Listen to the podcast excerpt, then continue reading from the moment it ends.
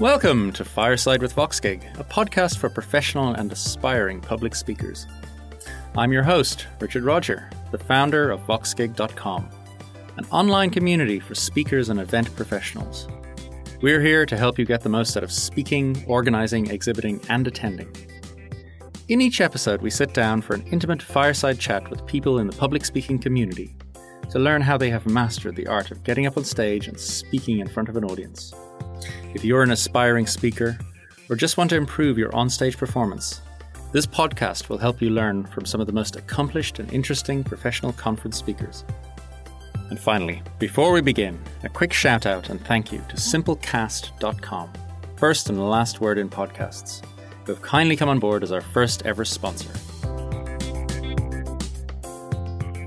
Martin Brooks describes himself as an impactologist. He runs a training company that helps managers, media personalities, and politicians communicate in a way that delivers real impact.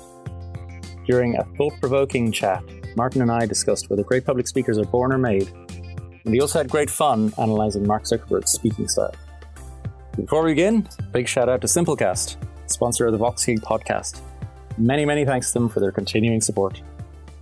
Martin, thank you so much for joining us today on the Fireside with VoxGig podcast. It is great to have you here. I'm very pleased to be here. Thanks for the invitation and looking forward to a really interesting chat. Awesome. So, most people who end up speaking at conferences and doing public speaking go through a transition where they were afraid or nervous about speaking and have now reached a point where well, it, it, may still scare them, but they can at least do it professionally. Mm-hmm. Some very few guests that we've had on this podcast were either blessed or cursed, depending on how you look at it.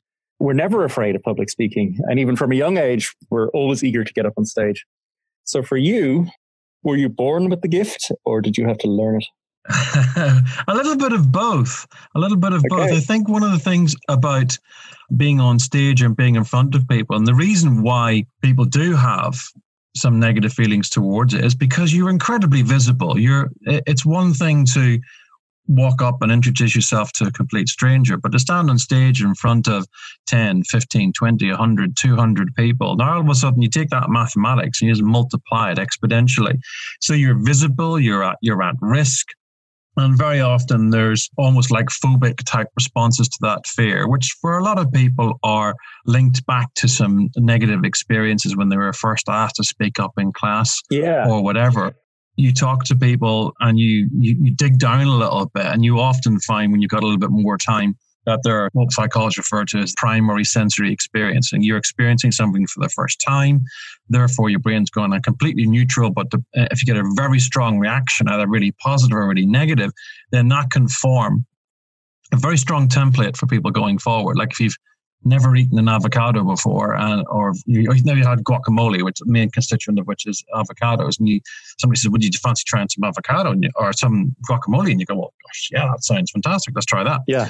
And let's say, for example, the avocado's off. They put way too much chili in it, way too much oil, and you taste it and you go, "Well, that's horrible." Now, if you six months time somebody says to you, "Well, would you like some guacamole?" Of course, you're just going to go, "No, absolutely not. It was disgusting. I tried it once and it was horrible." So that's what they call the, that primary sensory experience. And if your first experience of public speaking is is quite negative, which unfortunately a lot of people is, then a little bit like a food stuff you've tried once and you hated it, you're not going to want to do it again. But professionally, then what is difficult, whilst you can avoid a particular foodstuff, if your employer says, right, now this is part of your role going forward, and you've had a, a negative experience in the past, then of course that becomes a very, very tricky issue for people where it can, uh, for a lot of people, it can actually prevent them from moving forward in their career. So uh, I'm kind of making light of it, but it's actually really, really serious. And I think, come back to your original question of some people born with, I think some people are are more naturally disposed to enjoying the limelight. But certainly, a lot of people that I've spoken with, and it's certainly true of me, I have a love hate relationship. I, I love it, but it scares the pants off me. But there's something quite intriguing about that fear and being able to deal with that fear and moving through it that eh, is quite compelling. It's almost like the moth to the flame type thing, a relationship with it. You can't help yourself. Yeah. Did you have a challenging first time speaking experience? Yeah, I think I was the other way. I think I, I had positive experiences okay. of, of, speaking up, and and I felt quite comfortable with that. And I think that that may well be one of the reasons why I'm comfortable with it. But I'm still aware of the risks. I'm still aware of what's at stake. And that creates an appropriate level of performance anxiety. If you know there's a lot at stake, you know, if some of your listeners are presenting a new product launch or something, or they're they're pitching to a new investor, or you know, as part of a selection procedure, they're doing a presentation. And that's why I always get a little bit nervous when people say, I'm not nervous. And I'm going, well, you kind of should be, because there's a lot at stake. There should be a degree of performance anxiety. You need that energy. Yeah, absolutely. Yeah, it charges you on. It really inspires you if you mentally handle it right. If your if your thinking processes are correct, then you can turn that performance anxiety to your advantage. We do have an interesting counterexample of the benefit of public speaking to one's career. Oh, yeah. In, in the form of one Mark Zuckerberg, don't we?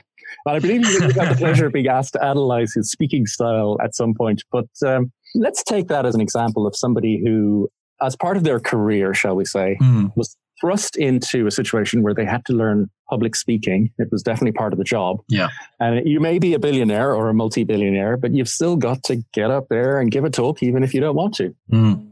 And I mean, it's, it's kind of well known that he was absolutely dreadful at it to begin with. Yeah. But he seems to have progressed. He's obviously been coached. Yeah. And it's, it's interesting to say it's, it's obvious he's being coached. And you're, you're right. Yeah. Last year, I was asked by the Discovery Channel to do analysis of Mark Zuckerberg's first US Senate appearance. And I kind of smiled all the way through it because I've, I've spent years in training and development. I used to work with a company a number of years ago doing media training for senior executives at London Business School, working with seasoned journalists. And there was almost like a scenario of poacher turned gamekeeper. Some very senior journalists from CNN, from Sky, from BBC and they would put senior executives through their, their paces. And my role was as the presentation coach and following up and making sure they have the tools and techniques, etc. But what that taught me was the tools and techniques that journalists use and, the, and what the do's and don'ts, if you like, of handling those top level things. And you're right. When Mark Zuckerberg was tracked back, I think by he would say himself, he's quite self-confessed of being a nerd, being somebody who's much more comfortable in their computer, and rather than talking to an individual person, never mind a room full of people. So he's what what he did have was, and you alluded to it, he's got the finances and got the access to be able to go to top people and go, okay, this is not going to come naturally to me, but tell me what to do. Follow the steps technology is not one of my strong points. So I will I will speak to somebody who's got much more technical knowledge to me, and I'll go look. Just give me step one, step two, step three, and I'll just literally follow the steps because I don't have that skill or aptitude to do more kind of uh, IT related things. And what was interesting for me watching Zuckerberg was I could literally see uh, he was a physical embodiment of the advice that I would give to somebody or that I'd seen journalists give to people in terms of the way he sat. Can you break it down? Yeah, sure. So the initial stage, uh, I don't know if you ever if you watched any of it, but there was about a 20 minute setup where the senators are all were saying, you know, basically this is terrible. We're here to ask you questions, you know, haul you over the coals type thing. And actually, from memory now, one of the first things, if I backtrack a little bit further, was one of the, the first things that I noticed was the way he walked into the room and what he was wearing when he walked into the room. So, like presenting yourself in a way that's most likely to build a relationship with your audience, which again is something that's probably going to be appropriate to some of your listeners. So, famously, grey t shirt and hoodie jeans. He's, of course, suited and booted. You know, the way you'd almost never seen Mark Zuckerberg before and just his physically the way he carried himself. He walked into the room, shoulders back, looking eyes at eye level, making full eye contact with all of the photographers and anybody who wants to take his picture, looking straight at them, standing, shoulders square on, feet wide apart, really physically displaying confidence. I'm confident, I'm taking ownership, I'm absolutely not shrinking away from the challenge. And then the second part was when he was sitting there listening to all of these uh, senators basically pull him and his business apart, just didn't move, just sat with his arms wide apart on the desk, projecting strength, projecting confidence. Of course, didn't touch his nose or his ear or put his hands over his mouth, any of the things that you might associate with deception or uncomfortableness. He'd and nobody sits still for that long. So he'd obviously been coached in terms of look, everything you do is going to be analyzed. So there's a, there's a chance that it will be misinterpreted. Just don't do anything. Wow. And then you, there's nothing there for people to go, ah, he's clearly X, Y, or Z because he wouldn't have given them the evidence to do that. So, and then in terms of the way he answered questions, certainly one of the media techniques that he was using from memory was something called past, present, future. Yeah. And this was a, a technique for handling difficult questions about or your organization has messed something up that you in order to, to rebuild the relationship you firmly plant that scenario in the past. So in the past yes we didn't you know you think about an, an ordinary commercial organization here we didn't have the processes in place or it was new or we had a change of staff or you know we were under particular pressure at that particular point in time whatever justification they will have for the event happening and then they, they look to leave the bad news in the past and then they talk about the present. So today what we're doing is these are the, the steps that we're taking on the investigations that are ongoing or if it's been an older incident they may say these are the procedures that we now have so that in the future our customers our shareholders our clients can all be confident that and of course, so Zuckerberg, he gets asked questions about privacy and releasing information. And of course, no surprise to me, he goes, Well, when I started Facebook in my dorm room, you know, we'd no idea what we were doing, no yeah. idea. So and I went, Okay, here we go. I bet you this is going to be a past, present, future. And of course, that's exactly what he did. In a conference talk scenario, these techniques are perhaps more useful for the uh, questions mm. you get after the talk because in my experience giving conference talks you often get show offs in the audience. They want to try and take you down a peg or two or at least show off that they have some extra knowledge or they can poke a hole in something that you've said. Yeah.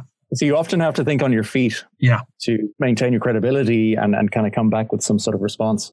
So this past present future thing is quite a useful technique. Yeah. So to break it down the, the past is you acknowledge that there was an issue in the past, and then in the present, you talk about what the the actions that you're taking and that you've learned from that, okay. and again, past scenario. So you're associating the negativity with the past, not the present, and certainly not the future. It's your way of distancing uh, whilst acknowledging but also distancing from the event of it currently or reoccurring in the future. And the future is about the great new hope. Oh, the bright shiny future, how everything's going to be wonderful because the lessons have been learned, the policies have been put into place, the people, the procedures, whatever the, the learnings were that have been taken from the past mistake. But you're right in that depending upon the scenario, in a lot of commercial sectors, actually, the present, if you look at the mix in terms of are we going to give you the job? Are we going to give you the contract if you're a senior salesperson? Are we going to invest in you as a venture capitalist? Then often it's quite heavily weighted, not to, not so much towards the presentation. That's almost like you've got to pass the presentation to be in the game. Now, the real evaluation will take place in terms of how well you answer questions, how well you answer particularly tricky questions.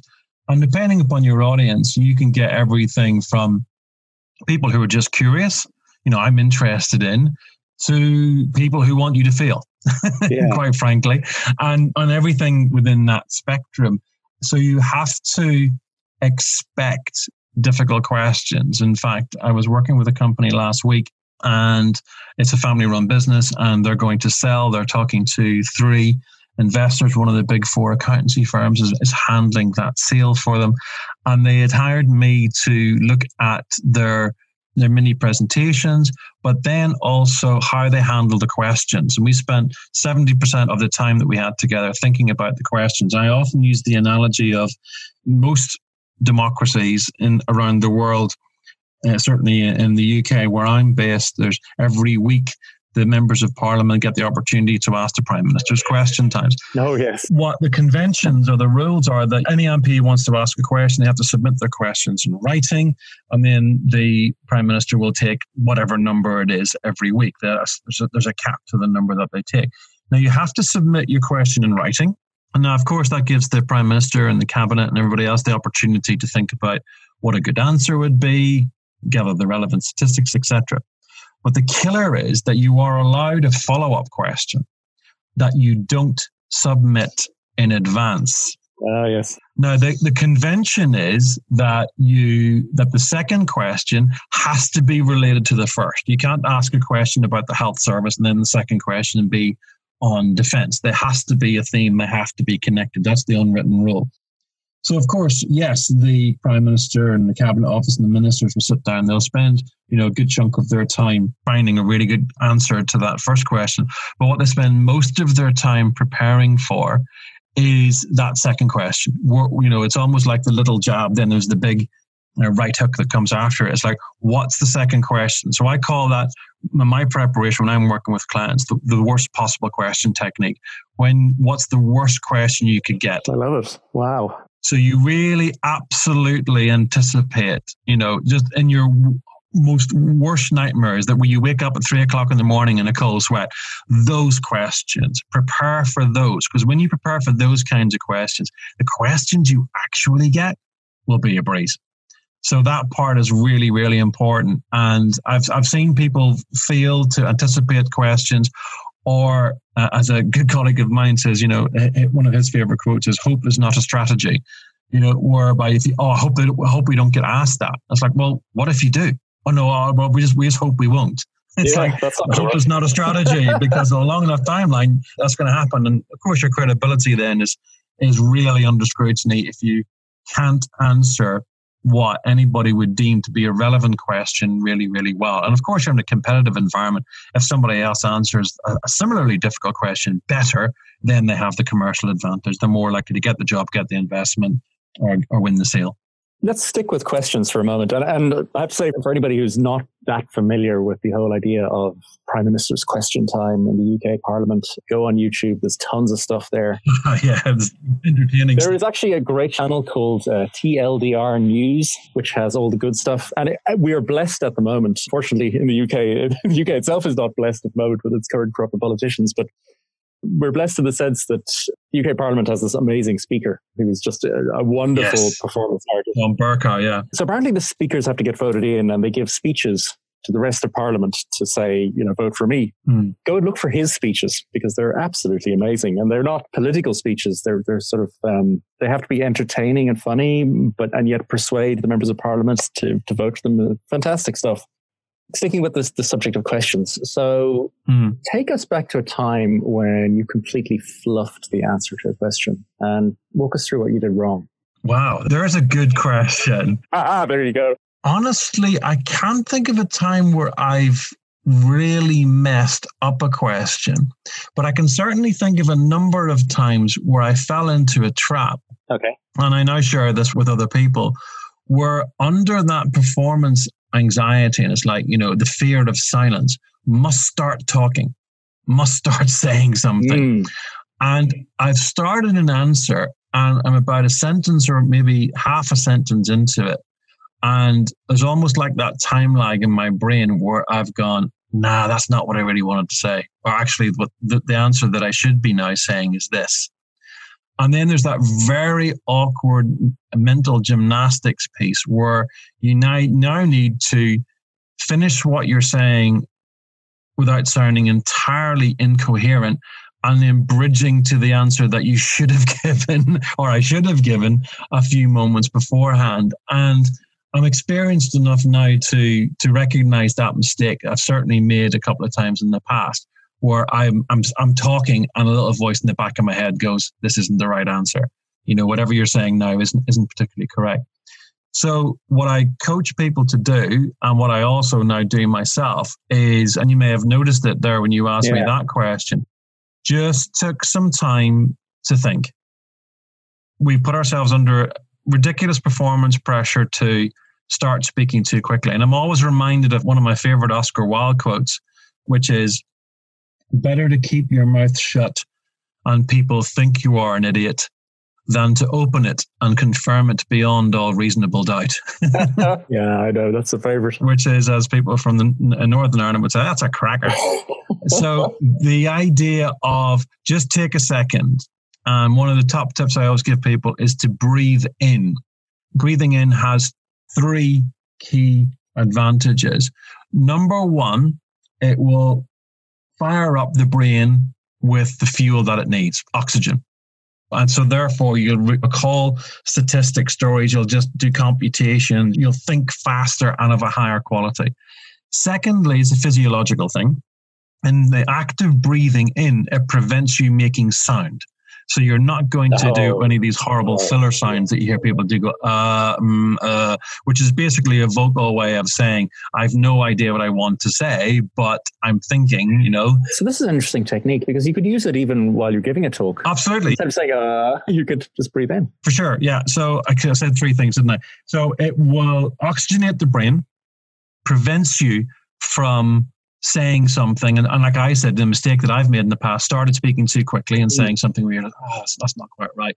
And the third thing is, with that super oxygenated brain, you've actually got more time to formulate a higher quality answer. So it's a really good technique in terms of making sure that when you do speak, it's something that you actually want to say and not semi regret or or realize a bit of quality control and realize that you should be saying something else. Because then you got to do the mental gymnastics of bridging from what you are saying to what you wanted to say. And that's where things like uhs and ums actually do start coming back into play. And they, and they always reduce a person's particular impact if there's a high frequency of them. So it's something that I do a lot of work with clients on. I have to say, congratulations. A fantastic example of an application of a technique in practice. because I do tend to sometimes go for the throat with some of the questions because that's where you learn the interesting stuff. Yeah. But you were very nice. There was the pause of the intake. And instead of just starting to blabber and say stuff and then you've been speaking for 30 seconds and you suddenly realize what your answer should be and now you have to segue somehow yes yeah which is exactly what you were talking about so well done yeah been there done that got the scar tissue determined not to do it again fantastic in terms of talk preparation so let's say you're you you mm. know that you're going to be giving a talk reasonably large audience, as you say, there are stakes involved. You do have a certain level of nervousness. Yeah. And you might have, I don't know, three months preparation time. So walk us through how do you, how do you prepare from three months out right up to the point where you're walking onto the stage? Yeah, that's a good question. So there's a whole process that I go through of of mental anguish in order to look uh, cool, calm, and collected on the day. And three months is actually probably quite a good period, actually, in terms of going through all the relevant anguish that one needs to go through. You do it all the last week, don't you, Martin? yeah, exactly. In order to deliver on the day. So the starting point for me in a presentation, whether I've got 30 seconds notice or, or 30 days notice, is the audience. Yeah. Who are they? What are their criteria? If it's a conference, the first thing is, you know, who's it for? Is it industry specific? Is it general? What's the theme of the conference? You know, what are the key things they're looking for? all that background of who you're actually talking to. So a lot of people do, oh great, I've been invited to a conference, marvelous, and they fire up PowerPoint and start putting in their stuff. So they, for me, really successful presenters don't do that. Vast majority of their focus on the audience. Who are they? If it's a conference, what's the theme of the conference? Who else is on stage? I even say to conference organizers, you've come to me, you've seen my background. What is it about my background or my topics that you think will fit well into the conference that you've got? Great question I like to ask conference organizers is if somebody in the audience came up to you as the conference organizer and said, Martin was a brilliant speaker because, what would they say? And that starts to really yeah. get the organizer to think about, because they know the audience better than I do as a speaker, often, and certainly most of the time. And that's a really great question to ask a conference organizer. You know, look forward three months. I've, Martin's just come off stage, you know, to rapture rapturous applause, and a couple of people have come over to you and said, "Oh, Martin was brilliant on stage because dot dot dot." What are they saying to you? And that can often give you really good information as well as part of that whole mix. Going, okay, so how do I take what I'm comfortable talking about and line it up with that audience? What are the key points then? How do I make those key points? How long have I got? Etc. Etc. Etc. And you start putting all of that information together.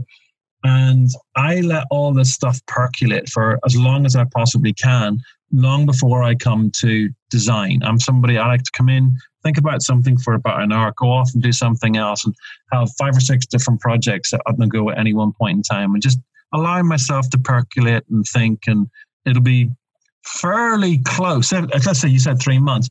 I doubt I would put anything on a PowerPoint deck or anything like that more than four to six weeks out. I would just be allowing myself to gather information and think before starting putting the design together. And in four to six weeks is a good time to start designing and, and revising and fine tuning, and then, of course, practicing, which is a huge part. Yes. Some of the guests we've had on here like to plan very far ahead. And some of them, myself included, like to stay up the night before doing the final bit of the slides. I've had, I've had you need that performance anxiety before you get that motivation. I run a couple of meetups as well. Uh, we had one chap speaking last week, finishing his slides, uh, literally as the first speaker was was on, which is probably mm-hmm. taking it a little too far. Yeah. I mean, I think the essential thing is you have to accept that preparation is going to be some part of it.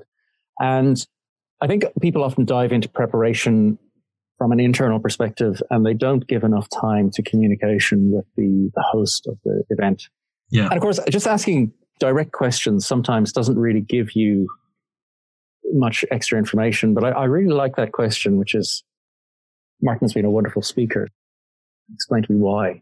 That's a really great technique. Yeah, yeah, I've, I've I've learned that over the years. It does give you another another insight.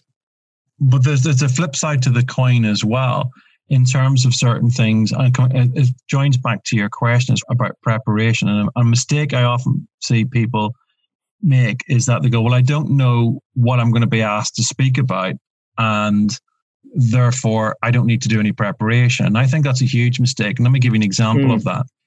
So, 2016, I was asked to go down to uh, Wales. The Welsh Assembly were having national elections and they were having the leadership debate, you know, the, the leaders of all the main parties doing leadership debate, which was on the main BBC One channel. And then there was the half hour show afterwards, which was the analysis show, which was broadcast live on BBC Two. And I was one of the experts who was then going to be asked a question about what had happened, etc. And the journalist who was interviewing me came around before the show and said, Look, here's the deal. It's a half hour show. We have 120 people in the room. There are 20 people who are guaranteed a question. You're one of them. Whether you get a second question or not depends upon the quality of the answer to the first question. So if your first answer is per, it's live TV, I'm going to have my producer in my in my ear. She's just going to say move on, and that's exactly what I'm going to do. So it's like you know, okay, live TV. I'm going to get one question. If I screw it up, they're just going to move on. They're being very very clear. Yeah. Now you could argue that I you couldn't prepare for that, but I certainly did. I thought about what am I likely to get? Or from my point of view, I did a bit of research in terms of, okay, uh, living in England, I hadn't really been paying much attention to national elections in Wales, a separate com- country, mm. even though it's part of the UK. So I didn't know any of the politicians. So I had to do a bit of bit of research. Okay, so I started doing some some research, and what I noticed is that one of the party leaders, one of the previous debates, was really good at looking into the camera and doing that, what they call piece to camera. So, really, they give you the opening two minute statement or whatever. And one of the other party leaders, whenever he did an opening statement, he kept on looking down at his notes. Okay. And I thought, oh, that's an interesting trait. So I wonder if he's going to do that. So I was doing some research. So I didn't know what I was going to get asked, but I had a pretty good idea of some of the things that they, they might ask me. It's like they might ask me who did I think won and, and why would I think that. So that was uh, a bit of pre-research, and then of course watching the thing live on television with a with a, a pen and pad in front of me, sitting in the studio waiting for them to cut over to the studio. This party leader started doing exactly the same thing. So he, he looked into camera, looked down, looked into camera, looked down, and I just started counting. So I got he, he did it 22 times in his opening statement. So then my first question was, and you mentioned walking the talk earlier. The interviewer, she said to me, you know, who do you think won and why? And I sort of think this person won. And the reason uh, why I think that was because they did this, unlike the other candidate who looked down at his notes 22 times in his opening pitch. And she went, 22 times. What really? And I said, yeah, I was counting them. That's a particular behavioral trait in contrast to the other person who looked straight into camera. He looked like he was speaking from his heart rather than from his, his notes.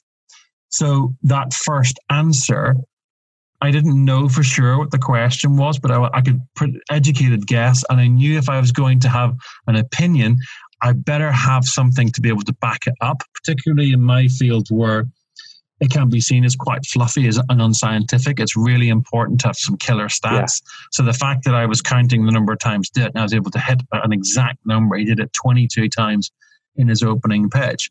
And that's what captured the attention. And I did get a second question and a third question. In fact, in a 30 minute program, I got a full two minute section. you won the program. That was a huge win. Yeah. Even though I, I didn't know what I was going to get asked. I had a reasonable idea and I, I, anticipated and thought about what might I get asked? How would I validate that? Who am I talking about? So I was able to do quite a lot of research and that really paid off because I did, as I said, I got a second question and a third question. And actually on my pinned tweet on Twitter, I said I do believe experts should be able to walk their talk. So in my first answer on my first live vision appearance, I use three techniques that I teach other people, and you can go online and you can watch me do them. I can talk you through. Ah, fantastic. Now, what's your Twitter handle? Just so we know. Impactologist. So as the word impact, a second T, and then all impactologist. Very good. And we'll put that in the show notes. Fantastic. With that, uh, let's end on a high note because that's a fabulous result. Martin, this has been great. Thank you so much. You're more than welcome. An absolute pleasure talking with Richard. Wonderful.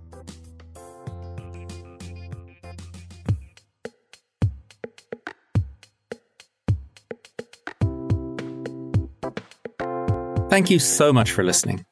Just a few things before the embers fade and we wrap up another episode of the Fireside with VoxGig podcast. You can find notes and links from this podcast at voxgig.com slash podcasts. We also publish a weekly newsletter on public speaking, selecting the best advice and techniques from some of the world's greatest speakers, both ancient and modern. Rhetoric is an old and revered art, not especially easy to master, but a skill like any other, and one you can also learn. Visit voxgig.com slash speakers to subscribe. If you've enjoyed this fireside chat, please consider subscribing to our podcast. Please also leave a review that helps us make this podcast even better. If you'd like to contact me directly, please email me, richard at voxgig.com.